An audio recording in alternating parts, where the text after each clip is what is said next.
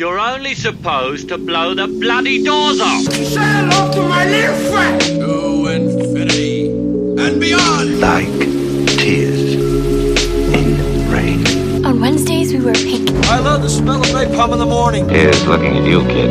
You talking to me? You're gonna need a bigger boat. You'll always have Paris. Hello and welcome back to another episode of Films and Friends. My name's Josh. I am joined as ever by Tobias. Welcome to the episode that uh, really does not want to exist. Yeah, for full for full disclosure for for people listening, um, this is the second time we've recorded this because we got about ten minutes into the last one, and my laptop decided to update itself. But much like the previous episode, we are joined, or the previous episode that no longer exists, we are joined by George. Hello. Again. So, so George, the first thing, the second thing we'd like to do now is to get people to introduce themselves again and tell them Yes. and get them to tell us how they know either myself or Tobias. Perfect. Um, yeah, so um, I'm George. Um, I'm uh, well. I was a student at Manchester University of Manchester. Uh, I finished my degree now, um, and I know Tobias and Josh from the Mancunian, the student paper in Manchester. Um, I was a deputy deputy opinion editor there last year, and we sort of like shared an office and we went to socials together and stuff. So I know them through the paper. Um, and at the moment, I am I'm a sort of a freelance journalist, aspiring freelance journalist. So yeah, trying to get myself out there. But yeah, that's me. Well, it's great to have you on, and without without you know waffling on, let's get back to where we were. So Yes. we like to ask people what they've been watching recently. So George and Josh, what have you guys been watching recently? So uh, the film I'm going to recommend this week is I'm going to recommend Jarhead by Sam Mendes. Um, I thought that uh, as someone who is a big fan of sort of anti-war films in sort of inverted commas, sort of less traditional sort of um, explosions and gunfight narratives, and sort of like looking at more like the psychological impact of war. Um, I thought that yes, Sam Mendes' uh, Jarhead is an excellent film. Um, I mean, Jake Gyllenhaal was fantastic in it, and yeah, it's just a definitely a film I would say stands up there with many other like sort of anti anti kind of war films, like kind of Platoon, that kind of stuff, and well worth a watch for anyone sort of interested in that genre. Uh, what have you been Yeah. watching, George? Um, I've watched um well, one of the films I really enjoyed that I watched recently. Um, my mum got me on DVD for my birthday because she knows how much how much I enjoyed the series. But I've been watching the Twin Peaks film, Twin Peaks Fire Walk with Me, um, which is a David Lynch film and came out in like 1994, I think. And it sort of explained the origins of the TV show, and it's sort of the, the TV show's about this. Well, you, you don't. This isn't, the, this isn't the spoiler because it's right at the beginning. But the TV show's about a, uh, a girl who dies called Laura Palmer in a sleepy town in America called Twin Peaks, and like the investigation that uh, ensues. And the film sort of fleshes out what happened to Laura before she died in sort of like a really interesting way. And like I was saying before, um, like it's quite a surreal show and a quite a surreal film. So this is the whole idea of like another dimension and like um, a place called like the, the the Black Lodge where these strange spirits live and inhabit different people in the town, and that's how Laura died. And yeah, it's a it's really like bizarre. Like I found David Lynch. I've only really just recently discovered him, but like he's quite fascinating to me. His films. Yeah, I uh, as I said in the previous take, my my um bit of a controversial opinion is that I don't really like David Lynch. I'm of the people who finds his stuff to just be just too strange to get into. And I do understand some things require suspension of disbelief. I mean, that's why superhero films work, right? That's why Star Wars works. But I don't know, there's just something about David Lynch's stuff which is just it's too weird to me. It's almost like a fever dream. They're massively, yeah. Yeah, it's just that kind of I think- fever dream vibe that doesn't quite mesh with me. But you were explaining to me how that kind of works. I think yeah, I don't know. I feel like at first I was genuinely yeah, like quite skeptical of the form. I think narratively it can be quite difficult. Um, there's lots of in the show at least. There's lots of different plot lines, and in the film again, these like what seems like quite a linear plot intersects with a different plot, and then there are also these strange like fever dream episodes where these uh, people from this different dimension, and there's this guy called uh, Dale Cooper who can see these people from this different dimension, and he they're giving him clues about the case. And there's all these strange characters in the film, especially. There's lots of strange like interdimensional characters that help are helping with like the plot and stuff. And there's this whole idea about like yeah spirits and dark spirits and um yeah you have to sort of buy into it and sort of uh, trust him and try and meet him at the end. But I do admit that sometimes it can feel a bit like you're out of the picture. You don't really know what's going on. Yeah, so I watched. Um, so I must have watched the first two seasons of Twin Peaks when I was about fourteen, and I, I was I kind of got, got quite into it. I think I sort of did quite buy into it, and I found the um, so the second season, the second half of the second season is a bit weird. It does get particularly weird, and I wasn't quite as sold on that as I was sort of the first Yeah. season. But then, having said that, since I've watched quite a lot of like, David Lynch films, like kind of Blue Velvet and Wild at Heart, which I quite like. I think, to be honest, mm. like to get to really get like, I think the really the, in, the film that sort of gets you thinking in kind of a David Lynch kind of way is probably Blue Velvet. And I think I would quite recommend that one for anyone trying to, because that sort of just kind of skirts around the edge of sort of really bizarreness into something that it does actually have like a very a plot which starts somewhere and finishes in a different place. So I think that's definitely probably the best way to sort of get an introduction. I mean, to be honest, I've started watching um, during lockdown. I started watching uh, season three of Twin Peaks, which is sort of the one they made twenty years after the original series aired. And yeah, I mean, I'm I'm I'm still working my way through it, and I'm not as I'm, I, as much as I do want to like it. I'm not hugely engaged with it. I mean, I'm gonna I'm trying to sort of keep it going, and I do want to sort of see because I think it's the same with the to be honest, like with, with a lot of David Lynch's stuff, as you said, it is sort of like you have to sort of meet him at the end, and it sort of all makes a lot of sense. Whereas there are some bits where you just watch it and you think like this is sort of beyond bizarre. It doesn't make any sense. You sort of kind of sort of beguiling to the point where you want to turn it off. But I think I am I'm I'm hopeful that it will come back together, and I'll be like, oh, actually, yes, the season three of Twin Peaks is actually definitely worth a watch. But I will I will keep you updated on that when I find out. I will say though that I wouldn't watch the Twin Peaks Fire Walk with me if you haven't watched the original two series first, because it sort of uh, gives away the sort of um, like the main the uh, the killer essentially. Um, but I like the way the film the film got a lot of criticism because it's not quite as expl- there are big surreal moments in it, but it's not quite as explicitly surreal and fever dreamish. It focuses on Laura Palmer and her journey and like her relationship with her father and how she ended up where she is. That sort of tries to create like an origin story, and I think it does it quite successfully. It sort of tries to ground maybe stuff in the series in, in a bit more of reality. Um, you see how she ended up where she did and what happened to her and why. Like you have a bit more of an understanding. Um, so I would actually, I mean, you know, like I said on the uh, previous recording, um, it got like booed at um, Cannes Film Festival, and people said it was like derivative and nonsensical and nothing to do with the show. But yeah, I think I actually improved the show for me. I might go back and watch the show, and obviously watch the third series. So yeah, I would definitely recommend. Uh, what have you been watching, Toby? So I was visiting my family at the weekend and I saw the news that Ennio Morricone had passed away. And I was truly saddened by that because I think that he is the best soundtrack composer of all time, ab- above any other um, composer, just undeniably. And I woke up um, on Monday, uh, saw the news, and um, was chatting to my mother, and she told her the news. She was like, "Oh, that's that's that's quite saddening. I, I can't believe it." And she walks up to me with the DVD of Cinema Paradiso and says, "Have you seen this? It's fantastic. It's, the soundtrack's by Morricone and it's brilliant." I was like, "You know what? I haven't actually seen Cinema Paradiso yet." So we watched we watched it, and I really enjoyed it. Just a lovely film about how cinema, and not just film in general, but cinemas as a location and and institutions are so central to so many people's lives. And it was yeah, just a really really enjoyable watch. I, I loved it. Yeah, I saw that news as well, and um, I didn't really know who he was, and then I looked at sort of he did the music for like the Good, the Bad, and the Ugly, and like Serge, Le- Serge Leone films. Yep. And um, yeah, like I feel like we need to sort of like watch those classics. Um, it seems like he was sort of truly sort of you know legendary, like like you're saying, like cin- cinematically. Um, Oh, absolutely. Cinema, Pa- Cinema Paradiso. I think my mum mentioned that film to me as well about like the origins of cinema and stuff. I don't, but I did definitely need to get get around to watching films like that because I like I've watched a lot of modern films, but I rarely go back to the classics. It's it's definitely worth a watch. It's definitely worth a watch because uh, it's it's just wholesome the whole way through.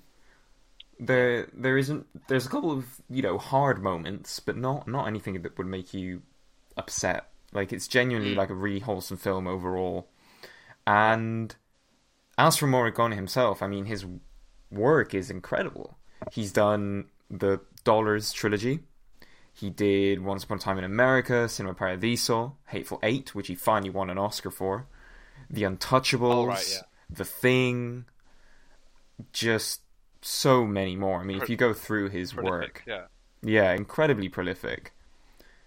And if there's one song that you had to pick out that he wrote, I'd say go listen to uh, "Ecstasy of Gold" or "Ecstasy," yeah, "Ecstasy of Gold," "Ecstasy in Gold," which is mm-hmm. from the climactic scene in "The Good, the Bad, and the Ugly," and it's just a whole film within itself in just the song Yeah. truly, truly I love that. moving work. I think yeah, like I'm noticing more and more often now when you watch a film and sort of like you, you, you I, I don't know, you put certain pieces of music together with, with films, and the scene would not actually be as good without that music. It's sort of like the choice of music and the way music can tell stories and enhance stories and tell tell you something about a character or the way the plot's going. I think is something that yeah, growing more and more to appreciate. Yeah, yeah, it's no secret. It's just Sorry, go on, go on. No, yeah, no. So I was just thinking about like the importance of music and stuff. Like I genuinely associate some songs, so like not not only like pieces of film, the pieces of music that have been specifically composed for certain films, but like just some songs I associate with a certain emotion with a certain film, and you realize how like how important that is. And yeah, The film that has really clever use of music within it is The Italian Job, and it's no secret that The Italian Job is one of my favorite films of all time. I go on about it all the time. But on one of my most recent watches of it, must have been two years ago now, I noticed that the soundtrack, which is composed by Quincy Jones, has specific instruments with specific melodic motifs that are related to certain characters. So when that character is on scene, uh, on screen, sorry, they their instrument plays, and the instruments play with each other in the soundtrack according to what characters are on screen, which is such a clever little touch. yeah, that's fantastic, isn't it? That's when you know there's like real like love and sort of care, and that's like proper filmmaking. That's yeah, I like the way that you can make music and you can like like you said like tell a story, tell a whole film with a bit of music, and tell someone's character, someone's traits, how they're feeling. That's yeah. I've It- only I've watched bits of the Italian Job. Like I've, I've watched it like on a Sunday afternoon at my grandparents. Like I- I don't remember it that well. I definitely I remember the end when they're on like they're they're falling off the um the cliff uh, or something, and there's the money, and they're having to like slowly edge edge away. Yeah, the don't- climactic literal Yeah. cliffhanger. Yeah, it's yeah, brilliant. exactly. Yeah, It's just brilliant. yeah. So to sort of move on from um, Tobias's favourite film, Of course, it's uh, not on, bad. to, on onto some of George's favourite not doing it. films. So, what are some of your sort of favourite films, sort of uh, directors, kind of uh, genres, that kind of thing? Yeah, um, I'd say like my favorite film of all time is probably Shaun of the Dead. Just not not even for like obviously it's a it's a great film I love it dearly, but like the sheer quantity of times I've watched it. When I was younger, it used to be on ITV2 basically every evening. It felt like so I'd watch it just relentlessly, and I just yeah the comedy, the characters, the sort of it was my introduction to like it was a bit scary for me when I first watched it. So Shaun of the Dead is definitely one of my favorites. I like Edgar Wright in general as a director. Um, Hot Fuzz and like Scott Pilgrim. Um, I also love like like I like Danny Boyle. I like his films. Like Trainspotting is one of my favorite films. Um, um, 28 Days Later is one of my favorite films. I'm also a big Wes Anderson fan, and I know you, Josh, like are a big Wes Anderson advocate. Like I was reading your um, column about Steve Zissou today as well. I really enjoyed that. So yeah, I'd Thank say you. they're some of my favorites. Yeah, uh, to be honest, like from what you said there, it sounds like we have f- fairly similar tastes. I mean, I, I think I Yeah. don't, don't really make any secret of the fact Danny Boyle is one of my favourite directors as well. Um, big fan Yeah. of Trainspotting, and I think Sunshine actually. In terms of I've not seen scores, that one, yeah. Oh, it's fantastic. In terms of talking about scores as well, I think one of my favourite film scores of all times is I can't remember what his name is. It's John something. I can't remember. It's John, the person. John who uh, oh, what's his name? The person who um oh, it's like it's like that tweet you tweeted the other day about, about yeah, the, the me just going. uh, me just going on about trying to remember what someone's name is. I will actually find out. No, it's the um, yeah, and yeah, Wes Anderson and yeah, but Trainspotting. What is it specific about Trainspotting that um, you sort of? Because I think I've said before. I think Trainspotting is actually weirdly. I think Trainspotting is the um, sort of greatest British film ever made. And I think second is Shaun the Dead. So what is it about Yeah. Trainspotting that you like so much? Trainspotting yeah like i like the way it feels it's so relentlessly um scottish and like you feel like it's so like mimetic and like it really creates setting well with its like characters and like the filming you feel like you're there in edinburgh at the time um also like obviously the portrayal of um um drugs like obviously it's vehemently like anti-drugs but i suppose at the same time it sort of tells these lived stories and the way people become susceptible to drugs and of like the like the, the strange surreal moments, like the baby on the ceiling. Um, sorry, spoilers. Um, and the characters and the performances. I, I love Robert Carlyle in that film. He just he is a genuine psychopath, and I, I mean, I'm totally here for it. And I, I like obviously like as a bit of a, like I, I sort of like the '90s aesthetic as well. I feel like yeah. But also, I remember my dad telling me about how he went to see that film when it came out, and he went to see it like four or five times in like the like four or five times at the cinema because he just loved it so much. Like it's such an engrossing film. You sort of like I said before, like you feel like you're there and it's such a rush. Yeah, I don't know. It's it works for me on a lot of levels. I've got to say. Yeah, I only watched Trainspotting two years ago.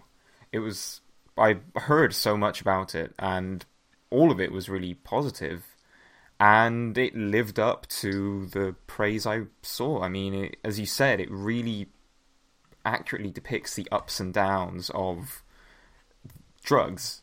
It it really the contrast. I think the fact that the world of Edinburgh in the 90s is so bleak and gritty and, and gross at points that when you when it contrasts to those trippy scenes it really really yeah exemplifies as you were saying the ups and downs it fantastic it's just a fantastic film and definitely like- hall of fame worthy Oh yeah, I just yeah I remember again. I, it's like I know it's maybe it's a bit crass, but like it just feel like like I said like a rush. Like you're there with them, and there's like story after story and anecdote, and I know this guy and like the ups and downs of their life, and I like sort of uh, they're genuinely quite like philosophical about life as well.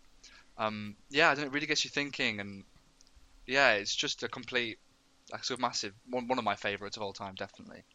And I even thought the sequel was quite good. I was really sort of I was very skeptical of Trainspotting 2, but I enjoyed that as well. I, I don't think Danny Boyle can do much wrong in my eyes. No, I think I yeah. To be honest, I think I think the sequel definitely did live up to the expectations. I think it did of all the sequels that I've ever sort of gone into. I've, I think that was one of the ones I've had the highest expectations for, and I think it pretty much did live up to it. I mean, I, I don't think I don't think I was as sold on it as the real as the um, original. Sorry, but I mean, I don't think Yeah. you ever. I don't think you ever physically could live up to that because it is. I think, yeah, I mean, I know the word seminal gets chucked around a lot, but I don't think there is a film that sort of captures sort of the 90s. I think it is like the essential 90s film. And I think, yeah, as I said, it Yeah. is one of the greatest British films ever made. Also, the person who did the score for Sunshine is called John Murphy. I was about half right. So another thing you have on your list that is quite an interesting, um, another choice here that I, another one of a film I really enjoy that doesn't really doesn't really get much of a um doesn't really get much uh, attention is a submarine. Submarine, yeah. Um, I've actually only seen it a couple of times. Um, again, I bought the DVD. I mean, I love Richard Ayoade, the director, like as a person. I think he's just hilarious, deadpan, one of the funniest people on telly. Um, and when I realised he was like a big film guy and he was even a director, I was like, oh my god, fantastic. Um, but yeah, Submarine. Again, I think it creates that. I love films that sort of create a certain space and a certain setting really effectively, and so you, you can understand. Uh, like you, you go to the school, you sort of walk around with him on the beach. This sort of um, this sort of like quiet, sleepy um, seaside town, and the ups and downs again of life there. Obviously, very different to Trainspotting, but yeah, it's just beautifully charming as well. Um, yeah, there was a lot to love about that film. Um, Paddy Considine as well in that film was absolutely hilarious as this sort of like rip-off mystic, absolute ass. Yeah, some good performances in there as well. But I think Richard Ayoade, yeah, you could really t- get his personality in there as well. Double, but I really want to. Yeah, I know that. I, I, I think that's on my watch list on Letterboxd. Actually, something I really need to see. But yes, Submarine. I think it's Yeah. it is definitely one of those. It's it's, it's definitely a very it's, a very- it's a very underrated sort of coming of age film, and I think it does Yeah. it does coming of age. I think most of our idea of coming of age films come from the US. So you have quite a lot of like, as, as much as I really enjoy stuff like Lady Bird, and to an extent, like even though it's probably my least favorite Wes Anderson film, I do actually really, I do still quite like Moonrise Kingdom. But I think sort of Oh, really? trans, I think transposing the sort of classic elements of the coming of age story, but you sort of add that sort of level of like kind of like British sort of grimness to it, and sort of like it isn't Yeah. a really it isn't a really sort of um, bright place the person's growing up. It is a really sort of miserable grey place, Yeah. like village I in love- Wales, I think. Yeah, yeah, Welsh, I think. Yeah, I just love the way. Yeah, it's sort of um, whereas it sort of like takes something you know quite unremarkable everyday life, like you say, in a sort of dreary Welsh sort of like seaside town, it sort of raises the stakes and makes it cinematic and brings sort of normal, like he, you know, him losing his virginity and sort of falling in love for the first time, but sort of not some not not like in New York or even in Edinburgh, but in like this sleepy, grey, depressing town, and it sort of raises that, that those experiences, which are so important to like the level of cinema, and like portrays it so well. Like yeah, it genuinely, and uh, you know, growing up in somewhere grey and you know British, even if not Welsh, it, it, sort of yeah definitely strikes a chord with me, and sort of the characters that you meet and stuff. I like that. I really like that sort of form. and also the uh, the um, soundtrack was excellent because the most of the songs were written by um, Alex Turner of Arctic Monkeys fame. It's Yes. quite a very, it's quite a nice. Um, the soundtrack is actually really good. Some of the songs on it, some of the songs on it, I actually listen to on like a fairly regular basis, just in general playlists. I swear I have one of the songs on one of my playlists somewhere. Like I, I can swear it's there. It is one of those films I want to go back and watch because I remember I watched it a few years ago. Um, I've only I think I've only watched it twice, but yeah, it really struck a chord with me. It's really my sort of film. Yeah, I, I definitely uh, re- re- recommend, and I think yeah, and I, you mentioned um on a slightly different tangent, but Moonrise Kingdom. You just said that's like your least favorite Wes Anderson film because I was going to say that's probably my favorite. Yeah, I mean, I, I'm just, I thought it was. I mean, I, I, I, I'm very much aware that sort of most, uh, quite a lot of criticisms of Wes Anderson films are sort of how sort of uh, twee and sort of kind of saccharine they are, and I think that was, I think for me that was kind of my limit was sort of Right. Yeah. Moonrise Kingdom was a bit too much, sort of like a bit too like kind of twee fam, sort of friendly kind of. I don't know. It just didn't have sort of. I feel like the my favourite things about sort of Wes Anderson films are sort of the kind of slightly darker edge to them, and I feel Yeah. like that, and I think that like because a lot of them do have that kind of like. Um, so if you think of something like. Um, uh, if you think uh, like the Darjeeling Limited, like the whole point of that film is quite it's, it's kind of like a fairly t- slightly twee story about all the stuff that sort of them trying to track down their mother or whatever but sort of that mm. twist towards the end when you find out the reason why the guy is looks like he does isn't because he had a motorcycle accident he tried to kill himself and Yeah. it's it doesn't have that kind of like it because I think have that same like emotional. yeah, I think I think I think that's one of the things that his work does so well is that it does have that. It always has his films do have an element of sort of real and sort of emotional, sort of an emotional basis that is quite dark. That is kind of wrapped up in this sort of like pastel, kind of very sort of uh, beautiful color palettes, beautifully shot, artistic films. And I think that was something that I felt was kind of missing from Moonrise Kingdom, and I think that's probably why it's not one of my. It's probably my least favorite. Yeah. Oh man, I don't know. Like, I can't remember the children's names, unfortunately, but the girl. I know at the end th- there's there's, there's the storm on the island, and um, they're trying to escape because she's going to get um. Or is it he's going to get adopted? Sorry, he's. Oh, they're going to um. They're going to take him to like an orphanage or something. Yeah, he's going to have to get readopted. that's I think right, it is. Yeah, I just that the bit at the end when Bruce Willis and he becomes like his father figure and Bruce Willis adopts him. I don't know the whole circle and that I feel like that those were some fairly high stakes. And at the end when Bruce Willis and he goes to see her and he sneaks out into um the cop the Bruce Willis's car. I know that uh, the fact that he could stay there and he could still see her. I don't know. It was just so. It's just really. It really makes me sort of like well up every time I watch it. I don't know. I love this the way that he like again like raises the children are like, like properly complex um, characters. They're not just sort of there. I like the way that the plot's focused around them. And um, yeah, I don't know. I do really love Moonrise Kingdom. I've got to say. Yeah, I mean that's that's fair. I think it's um I think it there are definitely I think there are definitely elements that I do actually I do genuinely like, but I think there is just I think my sort of reading of a lot of his films.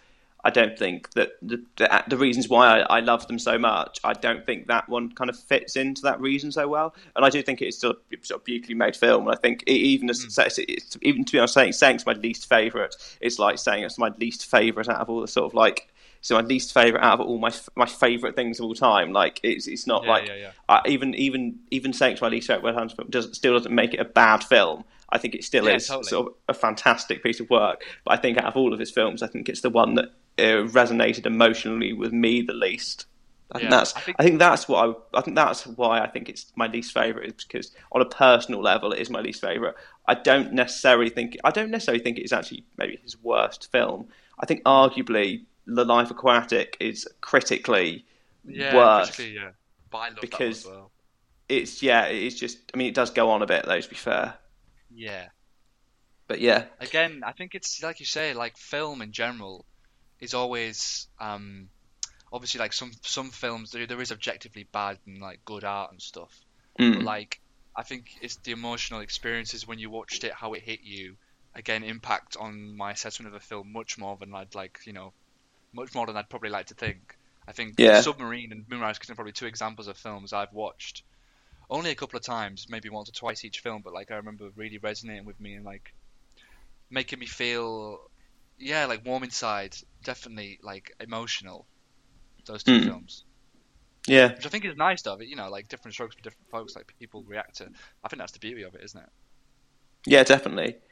See, I'm just quiet here, not Sorry, having I'm in a bit of a seen geek out moment. many of the films you guys have sp- have spoken about. but what I have been thinking about is why don't you like Tom Hanks, George? That has just been Well- in my mind. I don't. I don't know. When I filled out the thing, I don't know. Tom Hanks. I just. I don't know. Maybe it's a personal thing. He just sort of. I don't know. He makes me cringe, and I think Forrest Gump's a bit overrated. I think maybe I've taken that a bit personally. I watched that once and thought this isn't that. This isn't the sort of artistic tour de force performance of a lifetime that it is. I don't like Tom Hanks now. I find it difficult. I don't think I have that many negative opinions about actors, but yeah, Tom Hanks sort of he sort of for me as well epitomizes sort of like Hollywood establishment and sort of like safe films about American exceptionalism, which don't really you know do much for me. So for me, Tom Hanks is like at the center of that. Maybe that's why I don't like him. It's more, it's less maybe about quality of his acting, more about him as a character. Which The is a bit roles he takes on. You know. Yeah, I don't know. Like there was that. There's one I saw him with him advertised in recently. I think it was about the war. He was like, "Oh, we're gonna rain down hell on them." I only saw the trailer, but like, yeah, I don't know. Those I enjoyed Captain Phillips, but a lot of his, yeah, maybe I'm being a bit bit judgmental, but I don't know. Tom Hanks just doesn't quite sit right with me as. No, I don't think I don't agree with you there. I'd say. I'll agree with you there. I mean, he is essentially the male version of Meryl Streep, who Yeah. he will always deliver a good to really good performance in any role he has, but that's really it. He- Yeah. No risks. There are no really big risks that he's taken in his career. There really aren't any films of his that I'd say are awful. I mean, he sure he, he's done some bad family stuff, as a lot of actors have, but nothing that you'd be like, oh, this is genuinely lowest of the low. It's just no, just Yeah. consistent overall. Yeah, I just don't feel like he's a particularly. Yeah, he's just very much like he will make a film. It will be pretty good. It'll be well written. He'll he'll have a good part in it. That's that. It doesn't really push the boundaries. It's not. I don't see the appeal, the mass appeal. I think his best film for me will probably be Toy Story. I love Toy Story. It's like as bad as that sounds. I know he's like a great actor, but yeah, he doesn't really float my boat. Yeah, I mean, to be honest, I'm, I'm probably a bit biased in this conversation considering I watched Castaway for the first time last night and really enjoyed it. And I think I, th- I think there is just that element of just he is. It is just the sort of if you look at the sort of if you just look up his filmography and stuff, I think it is that sort of he has been in so many films that are pretty good. I think Sleepless in Seattle also I think is it gets a kicking because it is very problematic, but I, I actually really enjoyed it. But I think yeah, I think I, I think in a way he has become sort of that go-to answer of um, who's the best actor of all time, or sort of the modern era, as it were.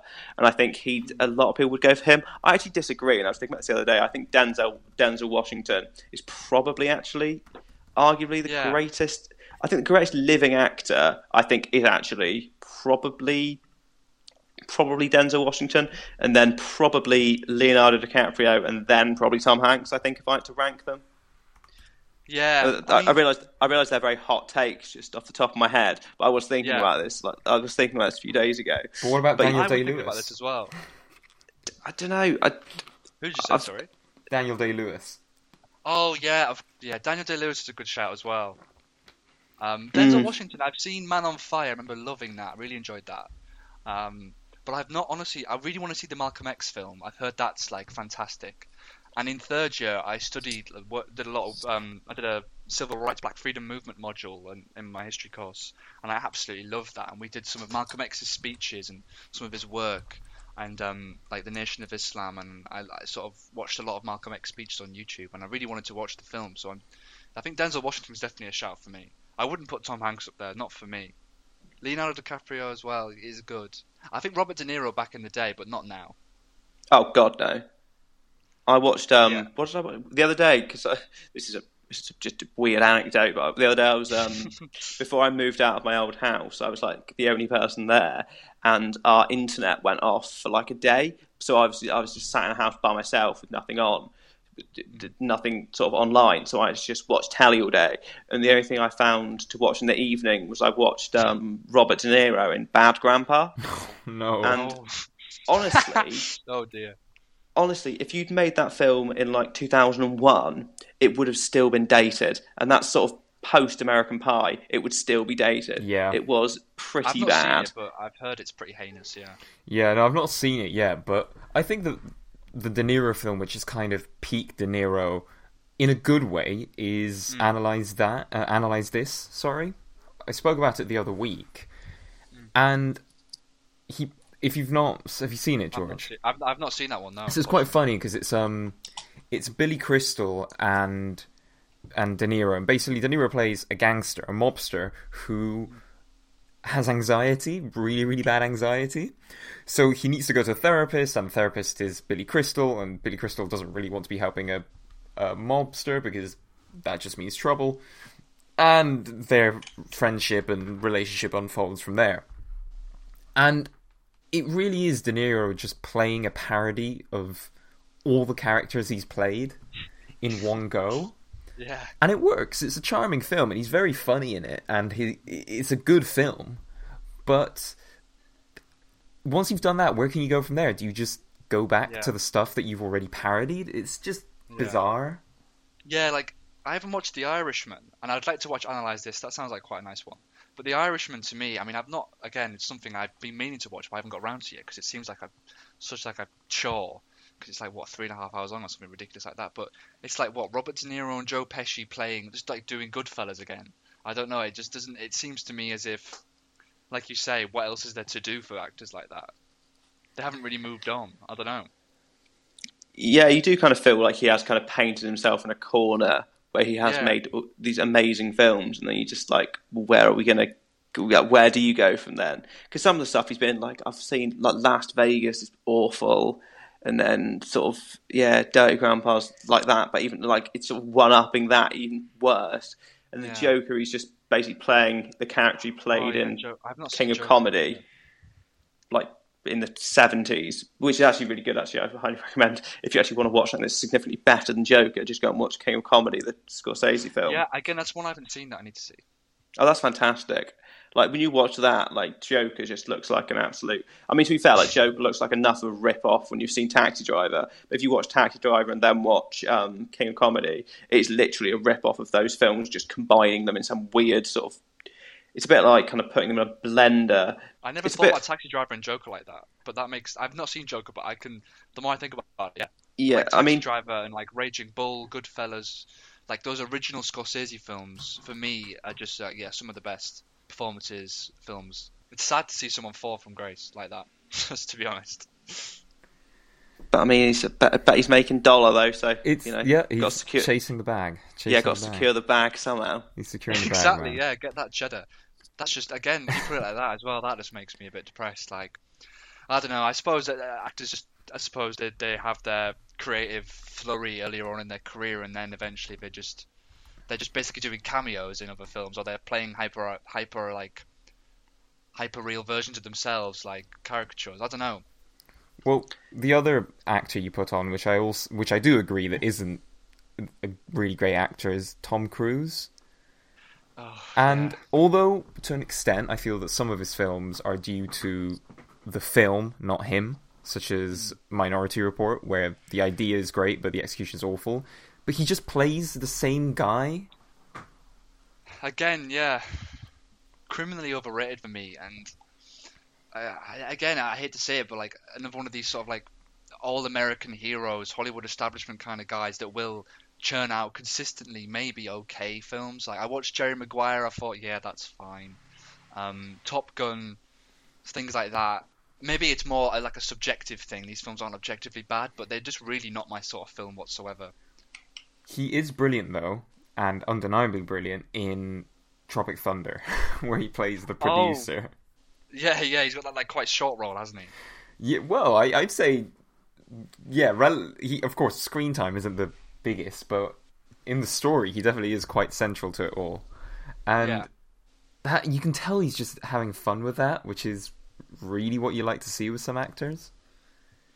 One hundred percent. Yeah, you want you want the yeah, you want it to be like a passion project. You don't want it to look sort of like look at look at their eyes when they're playing, you know, whatever an American general in World War Two for the fifth time and see that glazed expression. Like you want a bit of passion, you want a bit of creativity. That's probably my only reason I have a bit of a probably put Tom Cruise and Tom Hanks down. Like I don't like yeah the way they churn out these films is just to me not what I'm after. Like that's probably why I did put Daniel Day Lewis is because I know yeah, he's an obvious choice, but like he doesn't do very many cinema films, and the ones he does are good.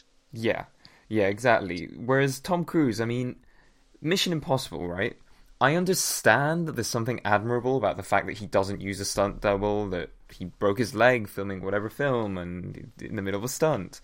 But the end result is just.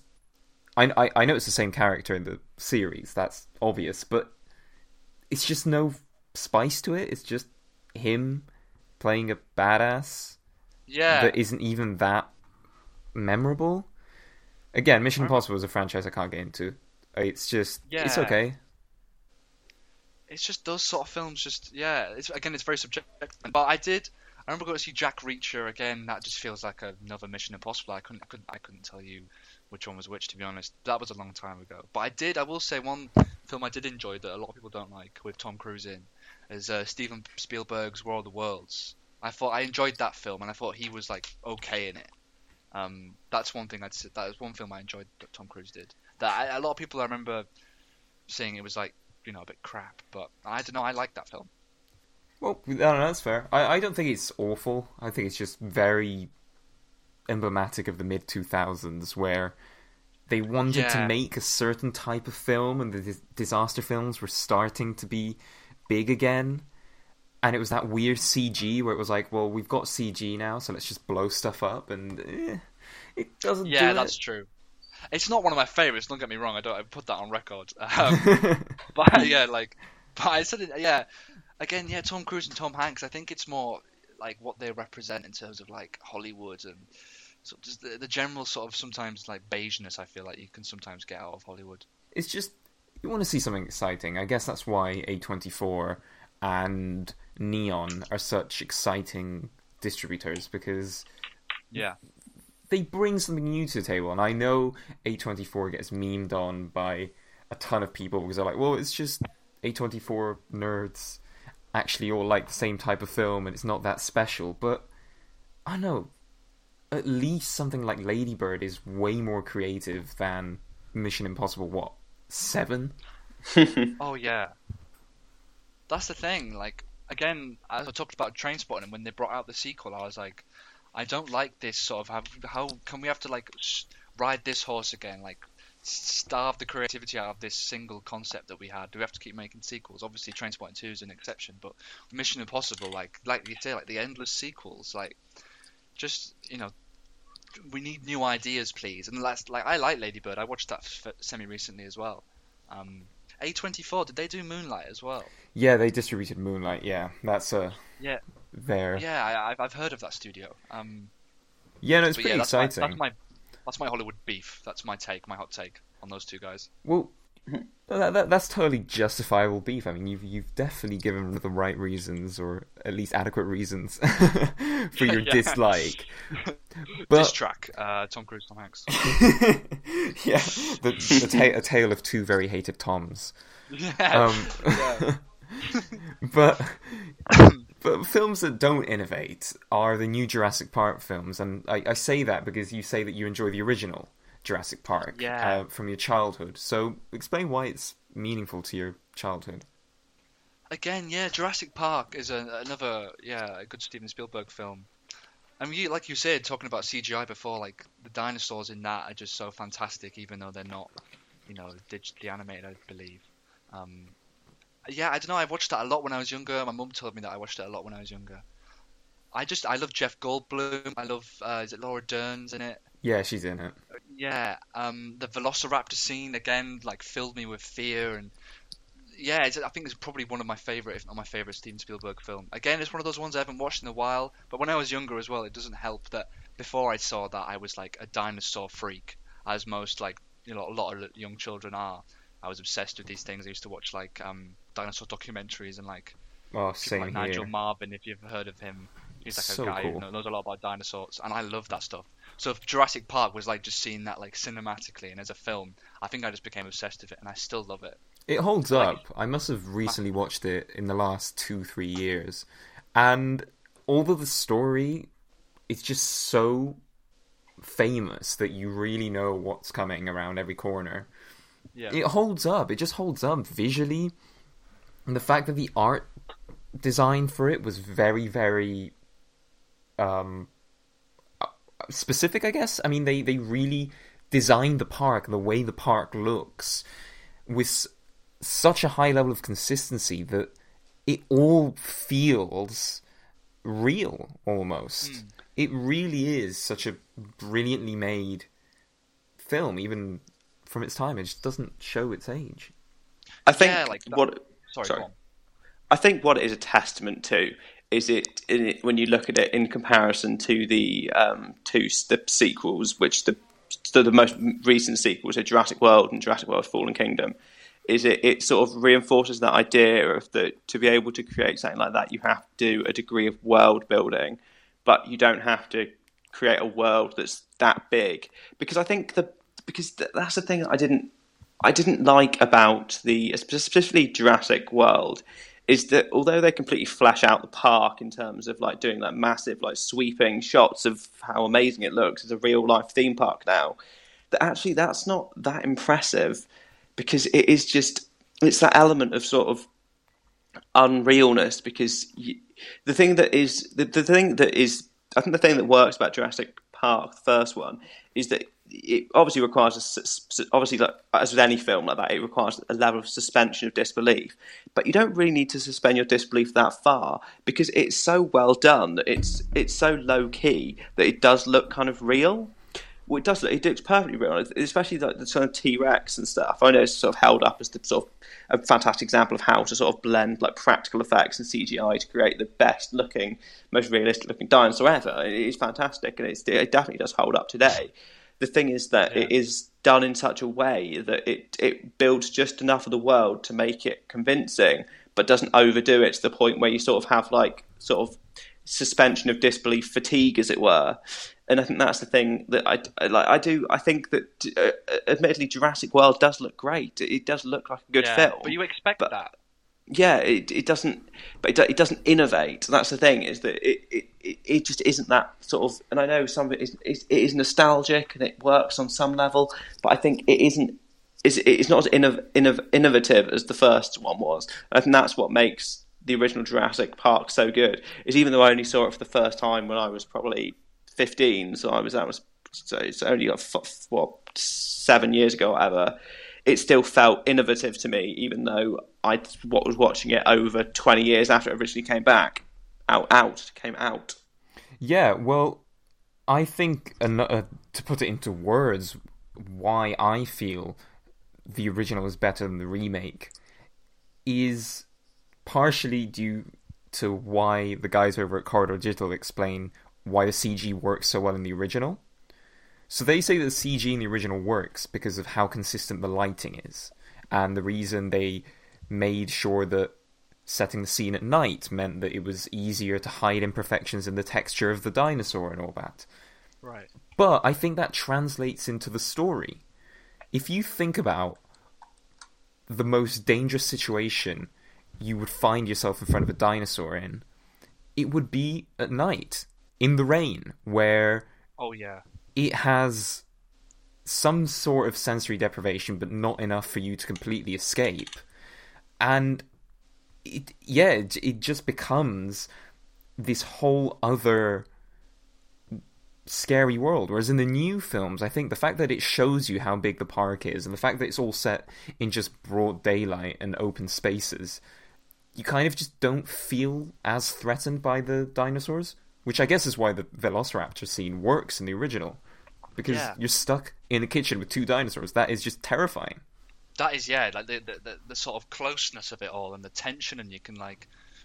Like your heart, you you, like you you sit still and you watch that, and the, the, the tension he creates is fantastic. And again, I agree with like that whole think about like when they did it originally and they created the park and the world that they lived in. It was charming because it was in the '90s. So if it looks fantastic now when they make it with like CGI and stuff and Chris Pratt, like that's not gonna it's not gonna wow me in the same way. Like I think the only bit I went to see it with my mum, Jurassic World, and the only bit I got really like excited at was when they brought back T Rex, and I was like, yes, get in there, like come on, it's an OG character. Like T Rex was fantastic. It's like conjures up memories, but again, yeah, it doesn't have that same same innovation, that same sense of space. I love the way it, films can create space, like a geographic space. I think that's why I like Moonrise Kingdom as well, because it's set on that island. Um, and I, I, know I haven't mentioned this before, but I know Tobias has got maybe a bit of beef with this film, but Coraline, I love Coraline and the way it's all set in the house and the grounds, and the bit with the cat. I, I like it when filmmakers create like a certain like geographic space and the, the plot exists and the tensions exist within this space. I Allow me- it makes it, it makes you more invested in it. Allow me to defend myself. It's not that I don't like Coraline. I just think it's just creepy, and it's just Yeah, that level of that's true, creepiness that makes me go, mm nah, nah. I, I no more, no more.